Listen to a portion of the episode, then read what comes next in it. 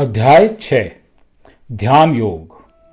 श्री भगवान ने कहा, जो पुरुष अपने कर्म फल के प्रति अनासक्त है और जो अपने कर्तव्य का पालन करता है, वही सन्यासी और असली योगी है।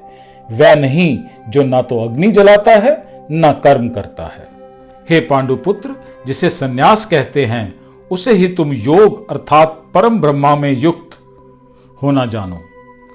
हे पांडुपुत्र जिसे सन्यास कहते हैं, उसे ही तुम योग, अर्थात परम ब्रह्मा से युक्त होना जानो।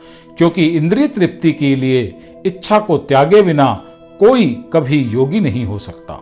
अष्टांग योग के नवसाधक के लिए कर्म साधन कहलाता है, और योग सिद्ध पुरुष के लिए समस्त भौतिक कार्यकलापों का परित्याग ही साधन कहा जाता है। जब कोई पुरुष समस्त भौतिक इच्छाओं का त्याग करके ना तो इंद्रिय तृप्ति के लिए कार्य करता है, ना ही सकाम कर्मों में प्रवृत्त होता है तो वह योगारूढ़ कहलाता है। मनुष्य को चाहिए कि वह अपने मन की सहायता से अपना उद्धार करे और अपने को नीचे ना गिरने दे। ये मन बद्ध जीव का मित्र भी है और शत्रु भी। जिसने मन को जीत लिया है, उसके लिए मन सर्वश्रेष्ठ मित्र है, किंतु जो ऐसा नहीं कर पाया उसके लिए मन सबसे बड़ा शत्रु बना रहेगा। जिसने मन को जीत लिया है, उसने पहले ही परमात्मा को प्राप्त कर लिया है, क्योंकि उसने शांति प्राप्त कर ली है। ऐसे पुरुष के लिए सुख, दुख, सर्दी, गर्मी और मान, अपमान एक जैसे हैं। वह व्यक्ति आत्म साक्षात्कार को प्राप्त तथा योगी कहलाता है, जो अपने को अर्जित ज्ञान तथा अनुभूति से पूर्णतया संतुष्ट रहता है। ऐसा व्यक्ति आध्यात्म को प्राप्त तथा जितेंद्रिय कहलाता है। वह सभी वस्तुओं को, चाहे वे कंकड़ हो, पत्थर हो, या कि सोना हो, एक समान देखता है। जब मनुष्य निष्कपट हितैषियों, प्रिय मित्रों, तटस्थों, मध्यस्थों ईर्षालुओं शत्रुओं तथा मित्रों, पुण्यात्माओं और पापियों को एक समान भाव से देखता है तो वह और भी उन्नत माना जाता है। योगी को चाहिए कि वह सदैव अपने शरीर, मन तथा आत्मा को परमेश्वर में लगाए, एकांत स्थान में रहे और बड़ी सावधानी के साथ अपने मन को वश में करे। उसे समस्त आकांक्षाओं तथा संग्रह भाव की इच्छाओं से मुक्त होना चाहिए। योगाभ्यास के लिए योगी एकांत स्थान में जाकर भूमि पर कुशा बिछा दे और फिर उसे मृगछाला से ढके तथा ऊपर से मुलायम वस्त्र बिछा दे। आसन ना तो बहुत ऊँचा हो, ना ही बहुत नीचा हो।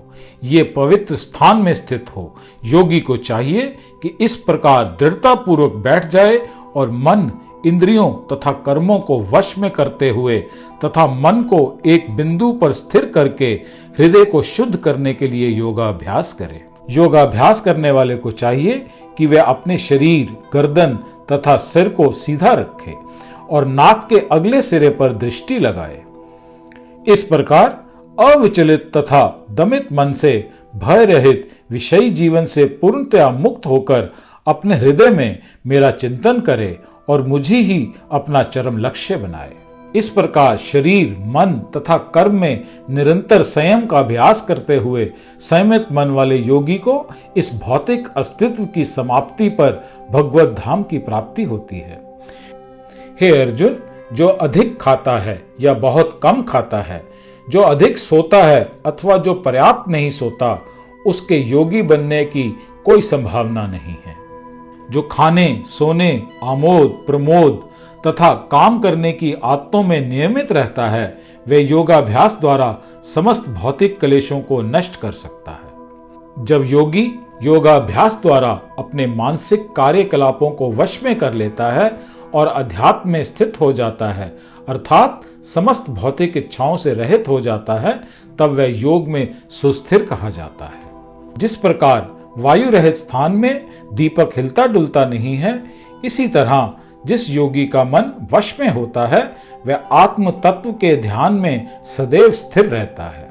सिद्धि की अवस्था में जिसे समाधि कहते हैं, मनुष्य का मन योगाभ्यास के द्वारा भौतिक, मानसिक क्रियाओं से पूर्णतया संयमित हो जाता है। इस सिद्धि की विशेषता यह है कि मनुष्य शुद्ध मन से अपने को देख सकता है और अपने आप में आनंद उठा सकता है। उस आनंदमय स्थिति में वह द्रव्य इंद्रियों द्वारा असीम दिव्य सुख में स्थित रहता है। इस प्रकार स्थापित मनुष्य कभी सत्य से विपथ नहीं होता और इस सुख की प्राप्ति हो जाने पर वह इससे बड़ा दूसरा कोई लाभ नहीं मानता। ऐसी स्थिति को पाकर मनुष्य बड़ी से बड़ी कठिनाई में भी विचलित नहीं होता। ये निस्संदेह भौतिक संसर्ग से उत्पन्न होने वाले समस्त दुखों से वास्तविक मुक्ति है। मनुष्य को चाहिए कि संकल्प द्वारा श्रद्धा के साथ योगाभ्यास में लगे और पथ से विचलित ना हो। उसे चाहिए। मनोधर्म से उत्पन्न हुई समस्त इच्छाओं को निरपवाद रूप से त्याग दे और इस प्रकार मन के द्वारा सभी ओर से इंद्रियों को वश में करे। धीरे धीरे पूर्ण विश्वास पूर्वक बुद्धि के द्वारा समाधि में स्थित होना चाहिए और इस प्रकार मन को आत्मा में ही स्थित करना चाहिए तथा अन्य कुछ भी नहीं सोचना चाहिए। मन अपनी चंचलता तथा अस्थिरता के कारण जहाँ कहीं भी विचरण करता है, मनुष्य को चाहिए कि उसे वहाँ से खींचे और अपने वश में लाए। जिस योगी का मन मुझमें स्थिर रहता है, वह निश्चय ही दिव्य सुख की सर्वोच्च सिद्धि प्राप्त करता है। वह रजोगुण से परे हो जाता है। वह परमात्मा के साथ अपनी गुणात्मक एकता को समझता है और इस प्रकार अपने समस्त विगत कर्मों के फल से निवृत्त हो जाता है। इस प्रकार योगाभ्यास में निरंतर लगा रहकर आत्म संयमी योगी समस्त भौतिक कलमश से मुक्त हो जाता है और भगवान की दिव्य प्रेम भक्ति में परम सुख प्राप्त करता है। वास्तविक योगी समस्त जीवों में मुझको तथा मुझमें समस्त जीवों को देखता है। निस्संदेह स्वरूप सिद्ध व्यक्ति मुझ परमेश्वर को सर्वत्र देखता है। जो मुझे सर्वत्र देखता है और सब मुझमें देखता है, उसके लिए ना तो मैं कभी अदृश्य होता हूँ और ना वह मेरे लिए कभी अदृश्य होता है।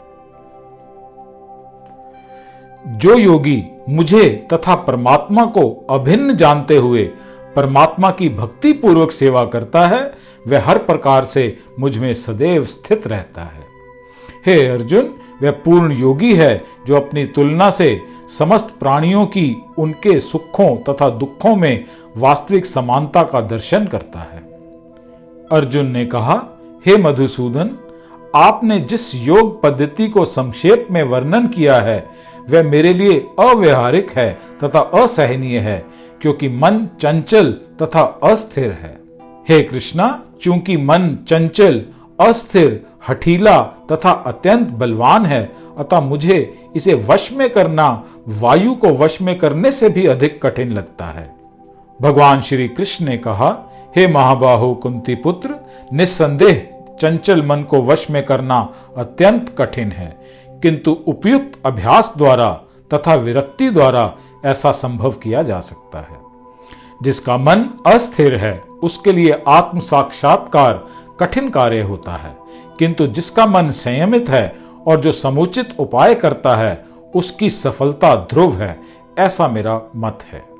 अर्जुन ने कहा, हे कृष्ण, उस असफल योगी की गति क्या है, जो प्रारंभ में श्रद्धा पूर्वक आत्म साक्षात्कार की विधि ग्रहण करता है, किंतु बाद में भौतिकता के कारण उससे विचलित हो जाता है और योग सिद्धि को प्राप्त नहीं कर पाता।